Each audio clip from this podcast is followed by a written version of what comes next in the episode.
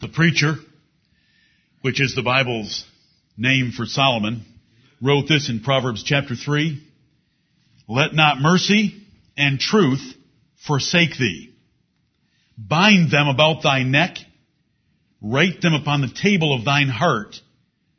So shalt thou find favor and good understanding in the sight of God and man.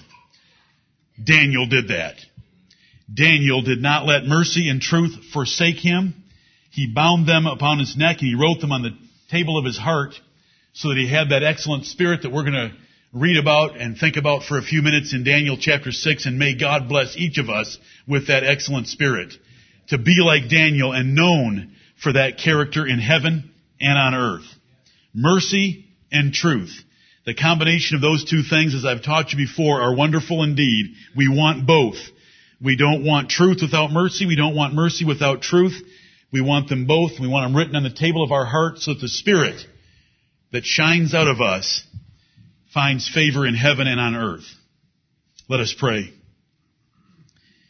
Our Father in heaven, thank you for all that you have done for us thus far this day and receive what we have given thee so far this day.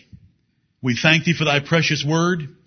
We thank thee for the men that have gone before us and for some that were singled out by the Holy Spirit and recorded in the Word of God for our learning that we might follow their holy example.